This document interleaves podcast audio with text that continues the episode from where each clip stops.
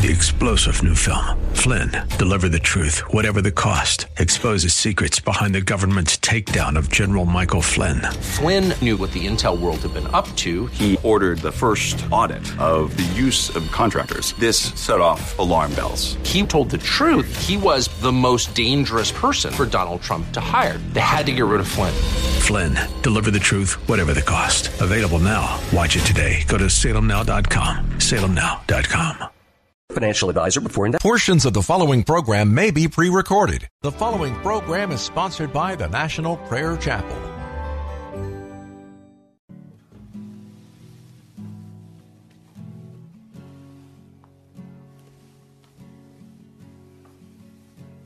There is a judgment greater than anything you've ever known. It won't be long. Your life will pass by as a vapor, and you will stand before the judgment seat of God. And every secret deed and thought, every wrinkle, every spot will be in view.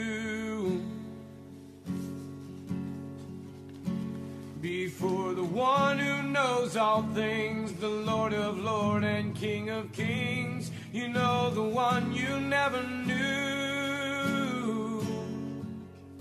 While you have breath, you have a choice to make in life. Amen. Turn away from your sin Yes. and believe on the risen Christ. You can find peace in Him from the judgment that's to come.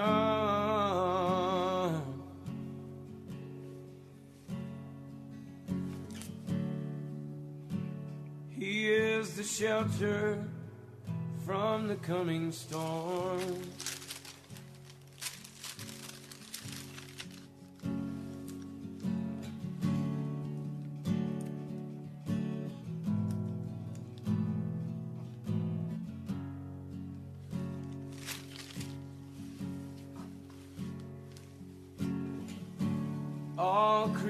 Creation shakes at the mention of his name.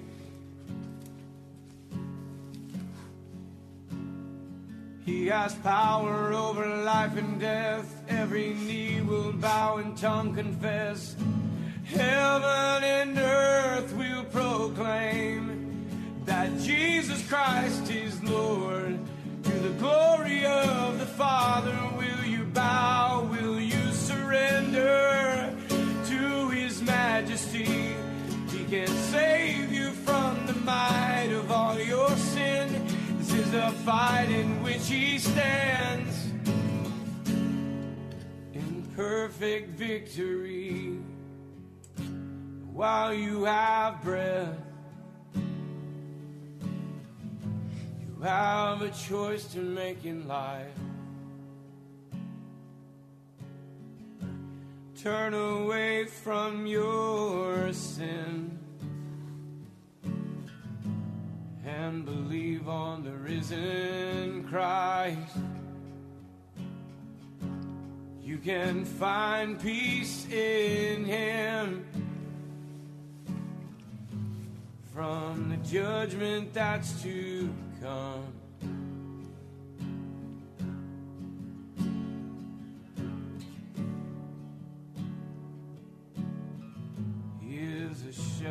From the coming storm.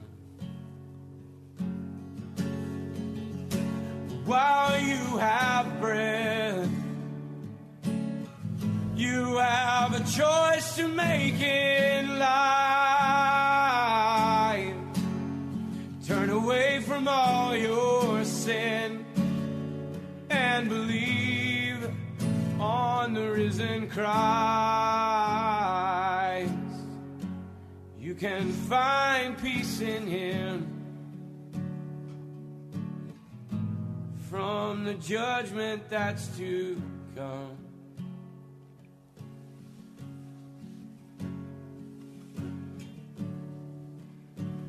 He is a shelter from the coming storm.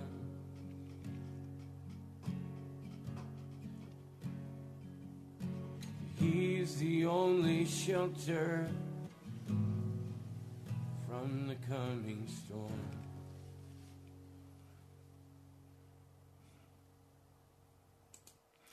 Welcome to Pilgrim's Progress. I'm Pastor Ray Greenley from the National Prayer Chapel. I'm glad you've come to listen today.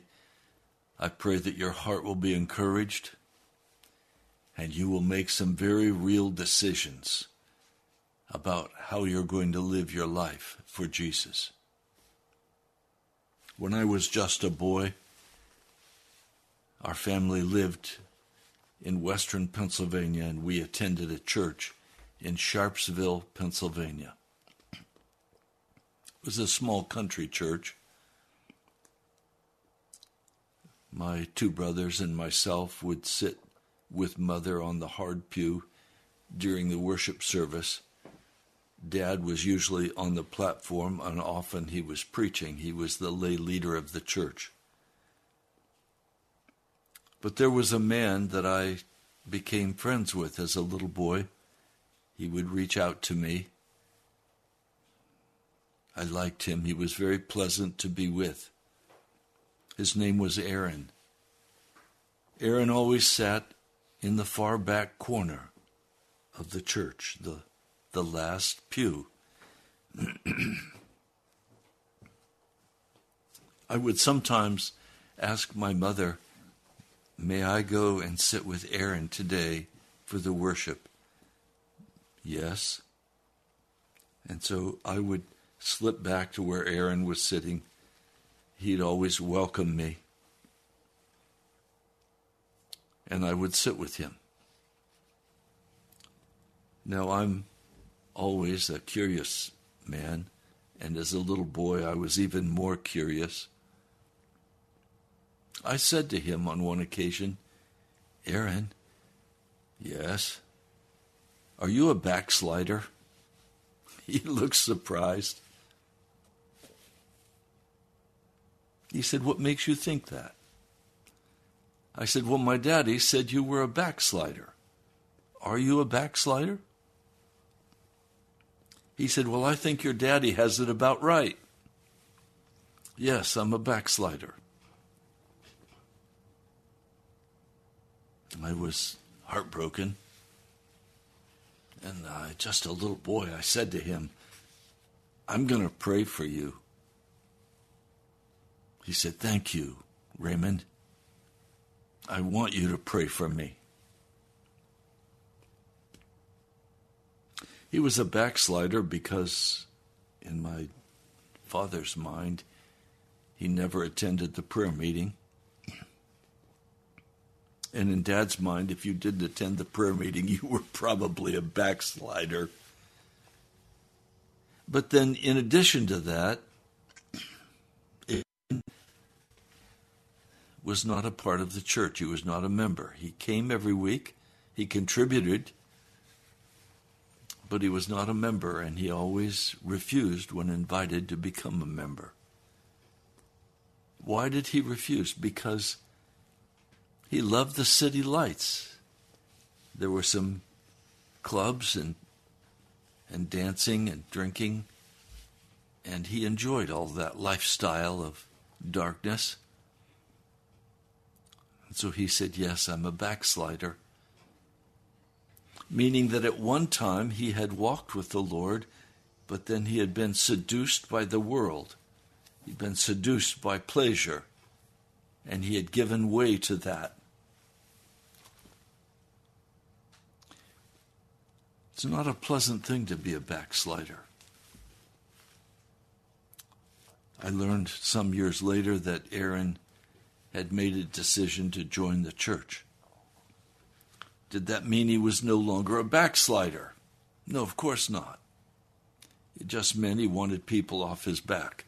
Now, was he still a backslider? I don't know. But I want to share with you out of the book of First John. This is, of course, the same person who wrote the Gospel of John and who took the dictation for the book of Revelation. And he comes in the book of First John to speak against Gnosticism. And Gnosticism, or a, a derivative of Gnosticism, is the rule of the day in the church in America. I want to suggest to you that almost everyone who is in the church in America is a backslider. Now, the reason I don't want to say that too strongly is that to be a backslider, you at one time had to be walking in the presence of God, sold out, and then fall back. I think many today who are in the church in America have never truly given themselves to the Lord Jesus. They've joined the church, they've enjoyed the social atmosphere, they've enjoyed the friendships, but they're not really sold out Christians. I've met very, very few sold out Christians in my life. Now, First John begins to address this issue. He speaks in First John, the first chapter, verse 5, and this is the message that we've heard from him and report back to you. That is, this is what Jesus told us when we were with him that God is light. If God is light, that means that he is literally, in his divine nature, who cannot be self contained. He is shedding that light abroad wherever he goes. Wherever the presence of God is, there is the brilliance of truth, of light. He's not a liar. He is not in darkness. He has nothing to hide. He is right up front. This is what I mean, and this is what you must do if you're going to enter into salvation. Now, obviously, that's not the case today. In the church, everything is hidden, shaded, not right up front where you can see and understand what's going on. God is light, and there's no darkness in him, none whatsoever. So there's no darkness in God, there's no darkness in Jesus, and there should be no darkness in his people, no hidden sin. Now he goes on. If we may say that we have fellowship with him, and yet we may walk in darkness, we lie to ourselves and do not the truth. Did you know truth is something we do? It's the way we live. It's how we speak to other people. He's saying,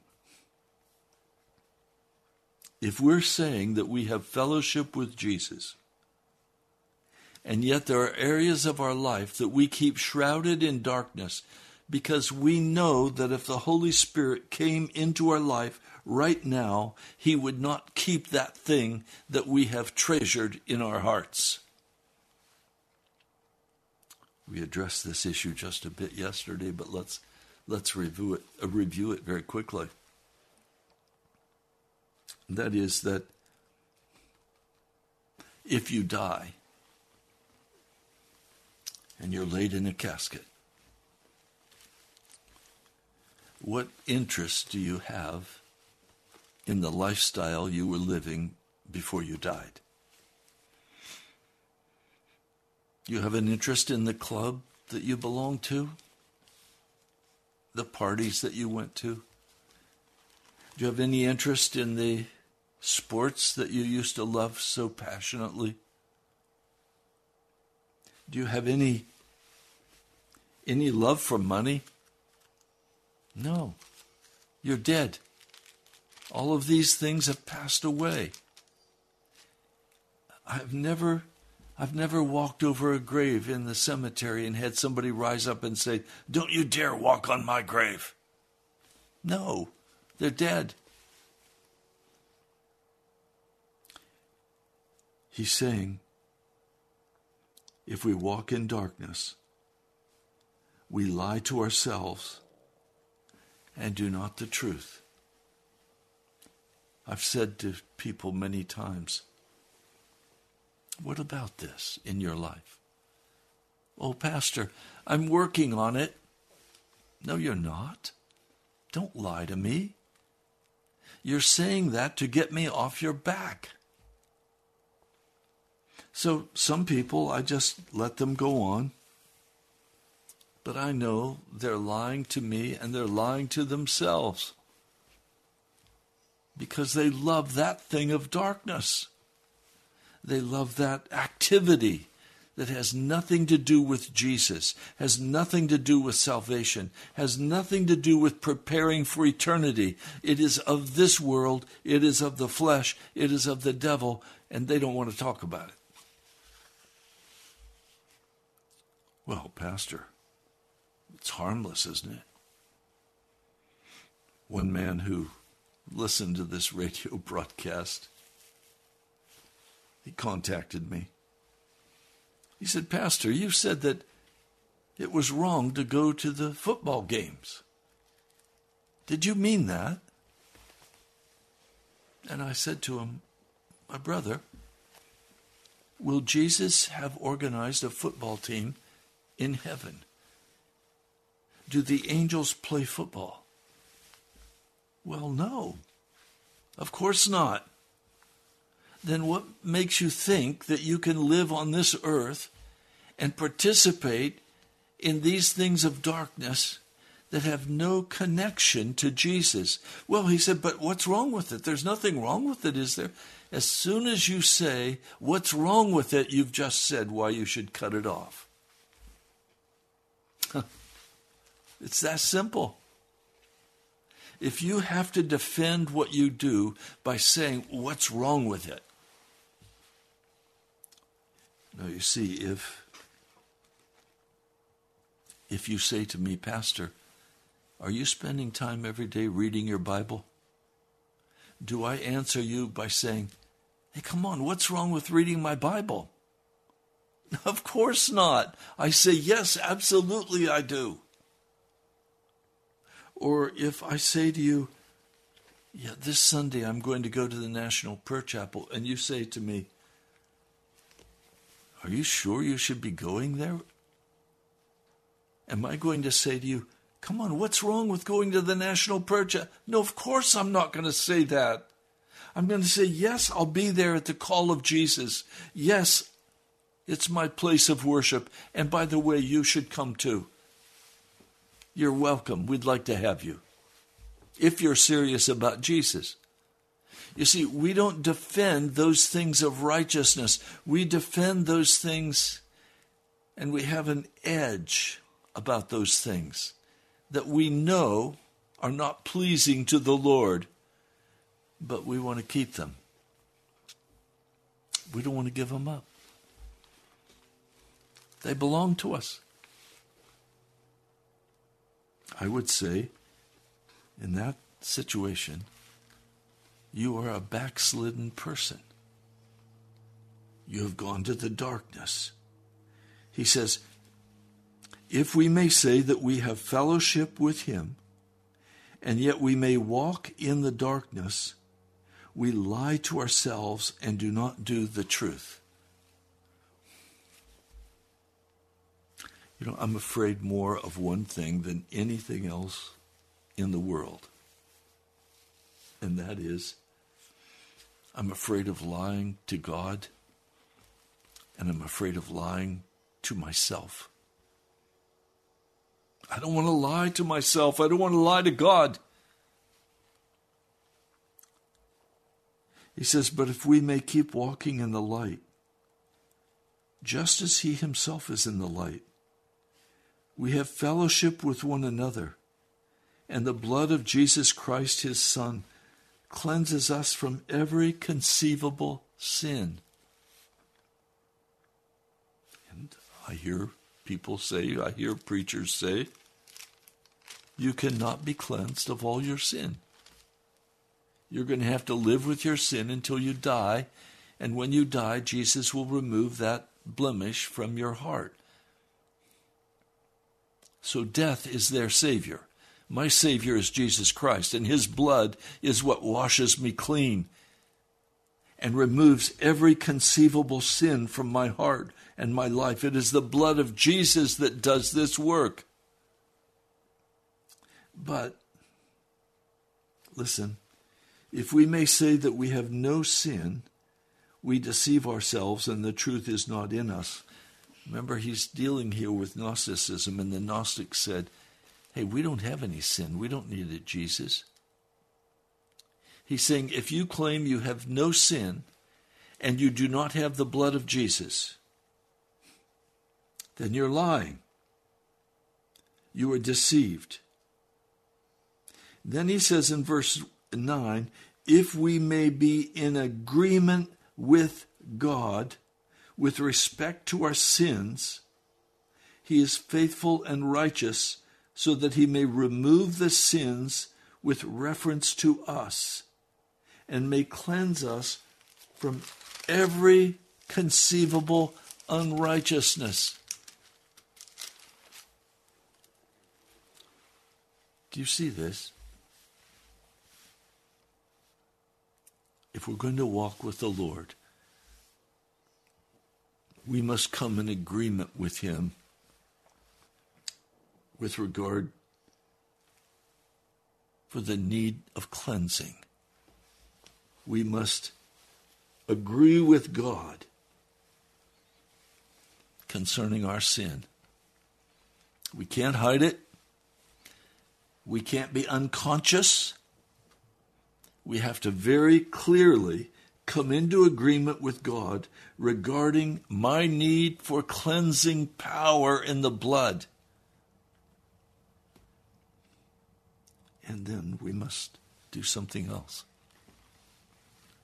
We must come into agreement with God and agree that we must be separated from our sin. Now, this is the rub, isn't it?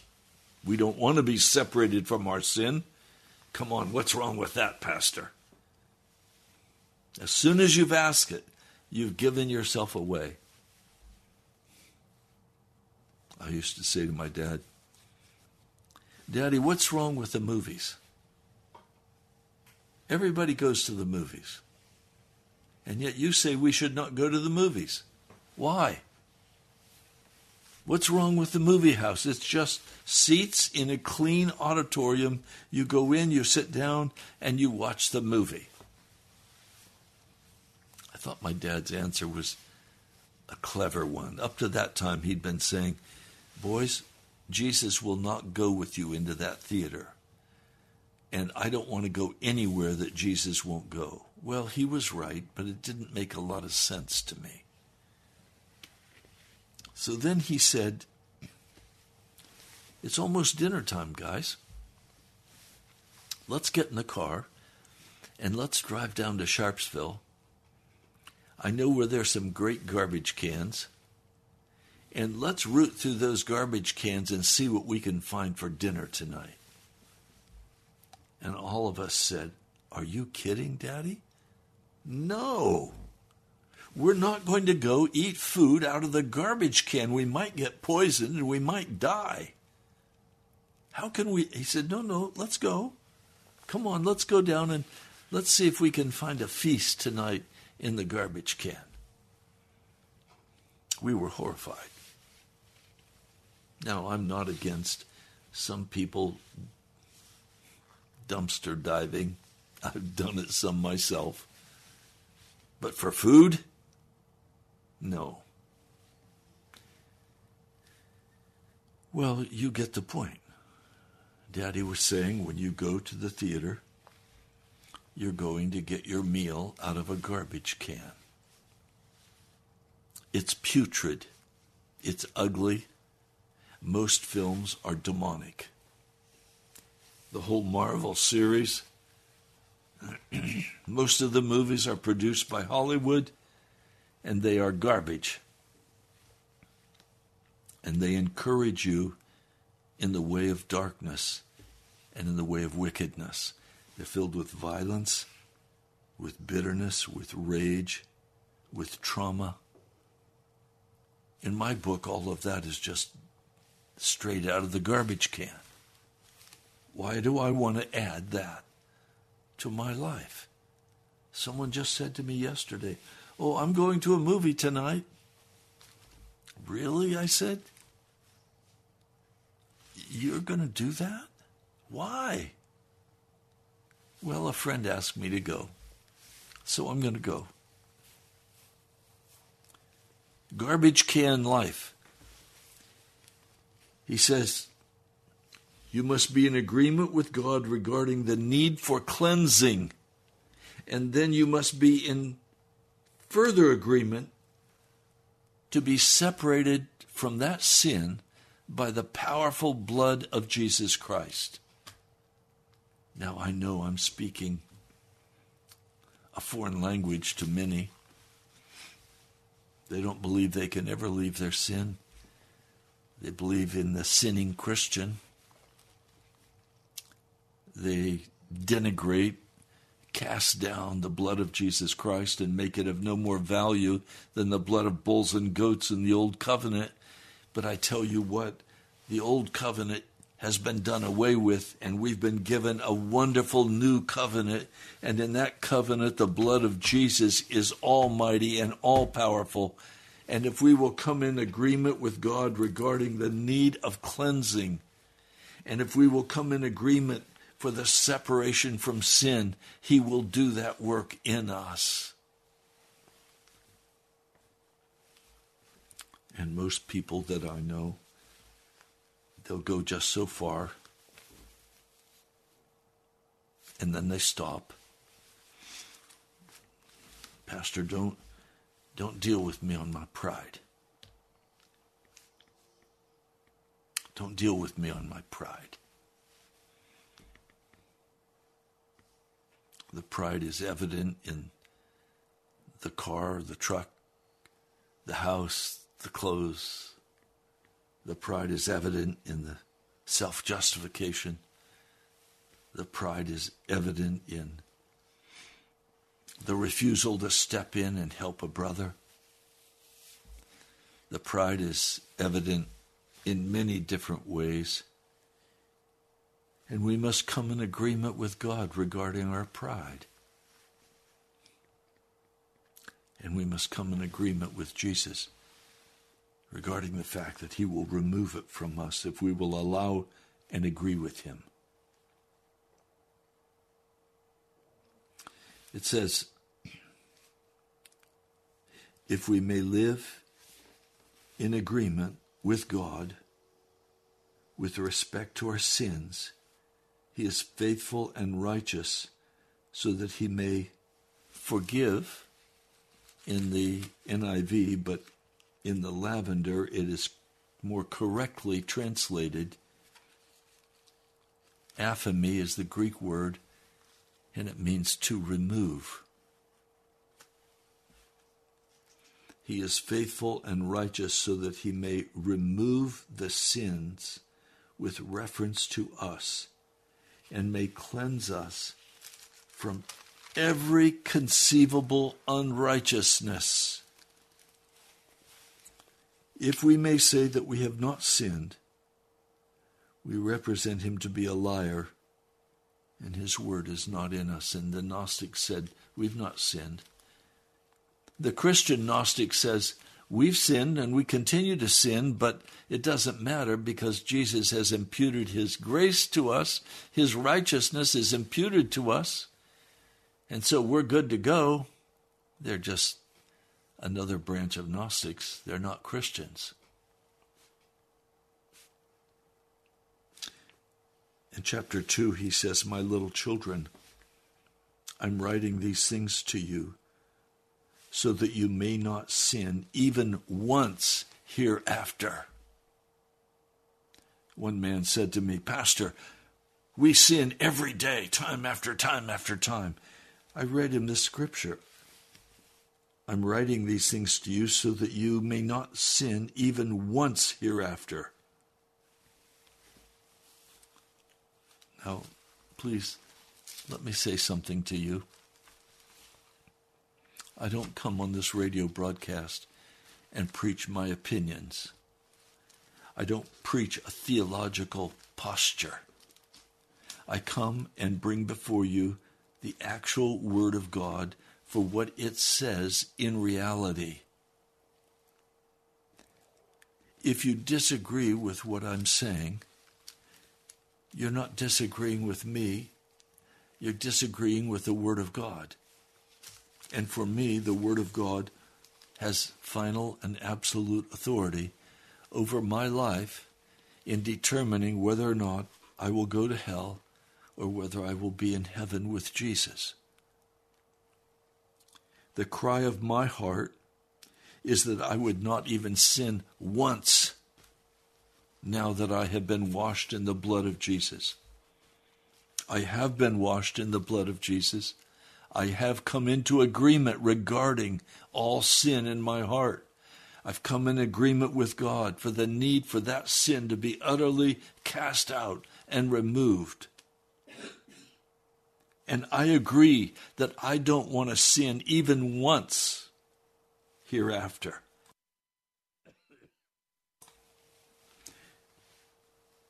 But if anyone may sin once hereafter, this encourages my heart. But please do not use it as an excuse. This is a very unusual situation. This is not the norm of the life. But if anyone may sin once hereafter, we have an advocate with the Father, Jesus Christ, the righteous one. And he himself is atonement concerning our sins, but not concerning ours only, but also concerning the world as a whole. So he's saying, look, Jesus did not do atonement on the cross. He was the atonement. And He has made it possible for us to, to totally stop sinning and be found completely in Jesus Christ. If we choose to no longer walk in darkness, we choose to no longer hide from the purifying work of Jesus Christ, if we no longer resist the Word of God as it comes to our hearts? Now, I want to be very straight with you. Almost all of us, including myself, have through the years spent a great deal of time and energy resisting the Holy Spirit proclaiming my innocence, proclaiming that I can't help myself. This is just who I am. This is just how I am. I no longer want in any manner to resist the Holy Spirit. I've made a decision, and I ask you to make the same decision today that you will come in agreement with God regarding any sin that is found in your life, and that you will come in agreement with the Lord God of heaven that the blood of Jesus Christ can totally remove that sin from your heart and from your life. That you can walk clean that you can be saved. He writes, My little children, I'm writing these things to you so that you may not sin even once hereafter. That is the expected place for us to walk by this Apostle John. He knows from Jesus this is the place he expects us to live not walking in sin. But if anyone may sin once hereafter, we have an advocate with the Father, Jesus Christ, the righteous one. And he himself is atonement concerning our sins, but not concerning ours only, but also the world as a whole. And by this we know that we have known him, if we may continue to keep his commandments. You understand? The only evidence that you know Jesus Christ is that you walk in accord with his will and his way. You do not walk in darkness. You walk totally clean before him. You walk clean before your brothers and sisters. You don't walk in bitterness or anger or selfishness. You walk in peace with all men insofar as that's possible. The one saying, I have known him, but is not continuing to keep his commandments, he is a liar, and the truth is not in this person. Now these are these are hard sayings. But they're right they're correct. There is no longer any reason or any excuse before Almighty God for walking in rebellion and sin against Him. There's no longer any reason for us to duck into the world, the flesh, or the devil. There's no reason for us to become angry and bitter. There's no reason for us to be accusatory. We died. And all of that's finished. Now, the problem is many of you have tried very hard to be a good person. You've tried to live the Christian life. You've done your very best, but you know you keep failing. There's really only one answer for that. And the answer for that is you must die. You must give up your life. You must totally give up your life. Are you willing to do that? It means giving up every vine that you're attached to in the world that gives you sustenance, except that one vine, Jesus Christ, and then He will connect you where He wants to connect you. He will provide for you where He wants to provide for you. I have places and people in my life who constantly are reaching out to me. They help me along in the journey. I spoke with one of those people this morning. I told him that I had been down with a with a fever last night. That my nose is running. You know what his immediate answer was? Pastor, can I can I bring you some chicken noodle soup? what can I do to help you, Pastor? We need the message. Wow. Now, that's not a vine of darkness. That's a vine set up by Jesus that's a vine where Jesus is moving in the heart of a wonderful brother to provide what is necessary for healing. Maybe not even a brother, it may be just a job opportunity that Jesus brings to you. And then he blesses you in. we can't live without connections. But that chief connection has to be in Jesus Christ and then what he gives to us to be connected to.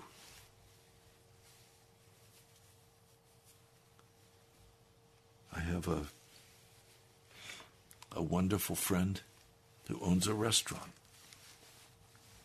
He insists that I come to his restaurant as often as I want, and he will not charge me because he says, Your prayers are valuable to me. All I ask is that you would come to my restaurant and pray for me, and pray for the restaurant, and pray for the people who come here. Wow. Amazing. That's a, a vine through which Jesus sends what he chooses for me. When I was asked by the Lord, and I've said it before, and some of you get real heartburn, but I, I'm sorry. Jesus said, My sheep know my voice, and he speaks today just like he did in the past. He asked me, Will you receive from my hand only that which I give you? Yes, yes, gladly. I will receive only from your hand what you give me. That means I don't say, Oh, I need a new car. I go buy my new car and go in debt to the bank. No, I don't. I wait on Jesus for that car. I wait on Jesus for everything. And I receive from him what he chooses to give to me. So, John writes, By this we know that we have known him, if we may continue to keep his commandments. The one saying, I've known him, but is not continuing to keep his commandments, he's a liar. The truth is not in this person. So, a person who says, I'm a follower of Jesus Christ, but then he follows the ways of darkness, is lying. There's no truth in him. But whoever may keep his word, truly in this person the love of God has been perfected. By this we know that we are in him.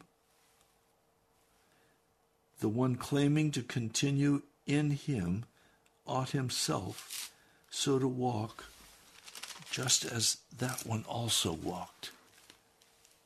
In other words, Jesus is the model for how we're to walk, for our total dependence on the Father. Jesus said he didn't say anything, he didn't do anything except as he was directed by the Holy Spirit, by the Father. This is the place we're called to begin to walk into. This is the place we're called to be a part of where we walk in the Spirit, where we don't walk in the in the rage and the judgments of our own heart, where we walk in ex, in perfect alignment with the will of God, with the way He's called us to walk. Brethren, I'm not writing a new commandment to you that never previously existed, but an old commandment which you were having from the beginning. The old commandment is the word which you heard from the beginning. On the other hand, I am writing a new commandment to you that never previously existed, which is true in him and in you, because the darkness is passing away and the true light is shining already. He's saying you must be in Jesus. And in Jesus, you must love your brother.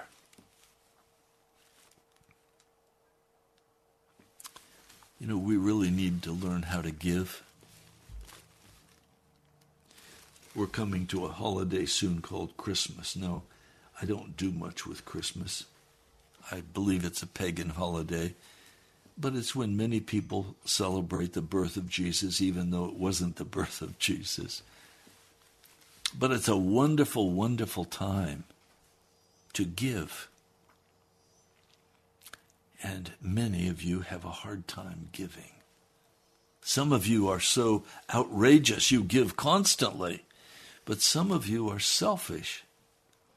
You don't want to give anything. I spoke with one person. I said, Have you ever considered tithing? Well, no. Why would I tithe? That's an Old Testament deal. No, it's not. Do you give? Well, no. I need all I have. This person has never begun to understand this principle of giving and receiving. As we come into this time called Christmas, I would urge you to be very generous in your giving. Not so much that you short yourself, but so that you can bless another and tell them of the love of Jesus for them. I love the Christmas time because it gives me an opportunity and an excuse, if I needed one, I don't, to give to many Muslim families Muslim families are not offended if you give to them at Christmas. I find their hearts are very open. I urge you to consider this, this commandment that was of old, but is now in Jesus Christ, and it's a new commandment the one claiming, this is verse 9, 1 John 2, verse 9, the one claiming to be in the light and yet hating, or that is, being indifferent to his brother, is in darkness. The one loving his brother continues in the light, but enticement to sin is not in him. You want to break the power of sin in your life? Then start to give and be generous. The one hating his brother is in the darkness. The one being indifferent to his brother is in the darkness and walks in the darkness and does not know where he's going because the darkness has blinded his eyes. Today, this broadcast is all about light. The light of Jesus Christ fills the earth. There is no darkness in Jesus. There's no conniving. There's no dishonesty. There's no wickedness. There's no bitterness.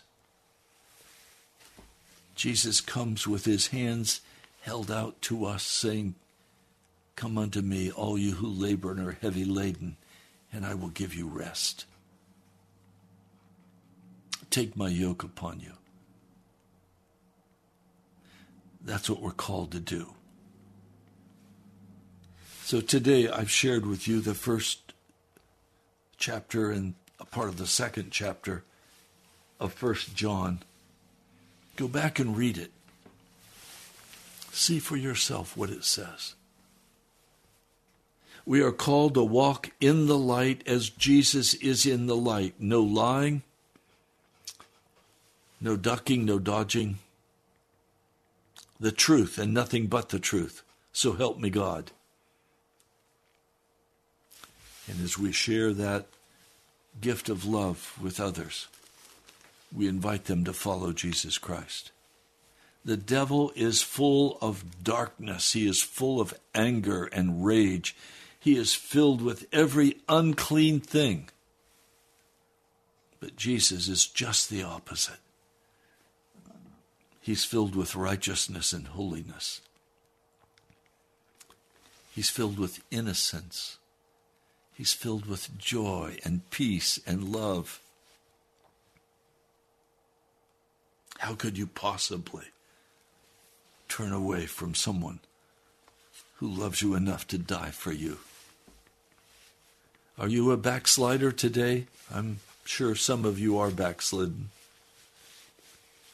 And I'm calling you, get right with Jesus. And if you've never been right with Jesus, you've always just been a church person, but you never really got right with Jesus, get right with Jesus. Stop the games. Agree with God about your sin. Agree with Him about the need for your sin to be removed from your heart. And allow Him to totally wash and cleanse you and make you into a new person. And then you'll walk in the joy of your salvation with no twisting or turning in darkness. Well, we're out of time for today. Let's pray together.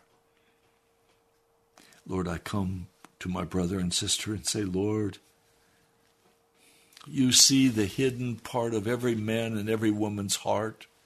You know whether a person is a backslider or whether they've just never even come to you in, in wholeness and, and submitted their lives to you. Lord, I plead today that you would open the door of heaven and remove all sin and all darkness from my brother and my sister. Lord, some who have listened today are very contentious, always defending, always arguing, always intellectualizing, but never walking in peace, never walking in love, always ducking and dodging. Lord, I pray that you'll stop that ducking and dodging today. That, Lord, you would turn every person listening to this broadcast into the light where it can be plainly see whether they're walking in righteousness or whether they're walking in sin. And if they're in sin, that you, Jesus, in your mercy and your compassion, would remove that sin from their hearts and you would wash them and change them. Lord, I thank you. I pray in your holy name. Amen. Well, I'd love to hear from you. If this has been helpful to you, then write to me. Pastor Ray Greenley, National Prayer Chapel, Post Office Box 2346, Woodbridge, Virginia 22195. Again, that address National Prayer Chapel, Post Office Box 2346, Woodbridge, Virginia 22195. Now, you can also uh, go to our webpage and you can give online. It's nationalprayerchapel.com. Nationalprayerchapel.com. You're also welcome to come and worship with us this Sunday. Go to the webpage, nationalprayerchapel.com, and you'll find there the directions for how you can find us. I love you, my brother, my sister. I want you to walk in innocence and clean and not walk in any, any sin before Almighty God. God bless you. I'll talk to you soon.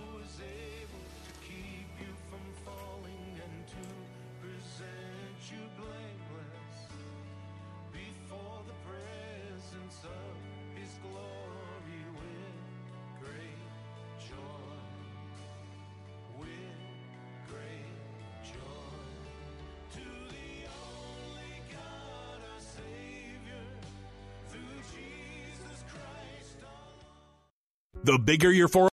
Three star general Michael J. Flynn, head of the Pentagon Intelligence Agency, knew all the government's dirty secrets. He was one of the most respected generals in the military. Flynn knew what the intel world had been up to. He understood its funding. He ordered the first audit of the use of contractors. This set off alarm bells. The explosive new documentary, Flynn, Deliver the Truth, Whatever the Cost, and covers the facts behind this scandal. Flynn told the truth. He was the most dangerous person for Donald Trump to hire. I find out the worst enemy that I'm going to face in my life is right here in America. They took my assessment and they wanted me to change it. And I was like, I'm not changing it. They had to get rid of Flynn. With in depth interviews, archival footage, and never before seen personal records of the man behind the headlines. I just felt like I was drowning. Flynn, deliver the truth, whatever the cost. Available now. Watch it today. Go to salemnow.com. Salemnow.com.